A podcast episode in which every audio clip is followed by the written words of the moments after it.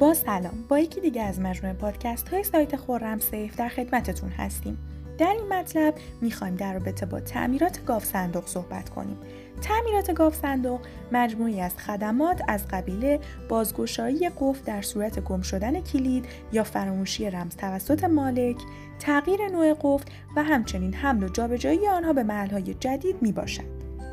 این خدمات از تخصصی ترین خدمات ارائه شده توسط گروه های حرفه‌ای و تولید کننده گاف صندوق می باشند که عدم توجه به استانداردها در نهایت منجر به خسارت های جبران ناپذیر خواهد شد. یکی از بزرگترین محدودیت ها و معضلاتی که در گاف صندوق های دیجیتال و مکانیکی وجود دارد فراموشی رمز عبور توسط مالک می باشد که با روی کار آمدن قفل های بیومتریک تا حد زیادی بر این مشکلات غلبه شده است به دلایل مختلف مانند گم شدن کلید یا فراموشی رمز نیاز باشد تا قفل گاف صندوق توسط افراد متخصص و کاملا حرفه‌ای باز شود.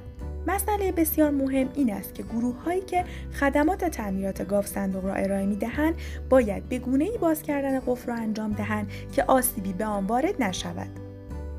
همچنین بازگشایی گاف صندوق ها زیر مجموعی از تعمیرات گاف صندوق می باشد که به روش های مختلف و با توجه به نوع قفل انجام می شود.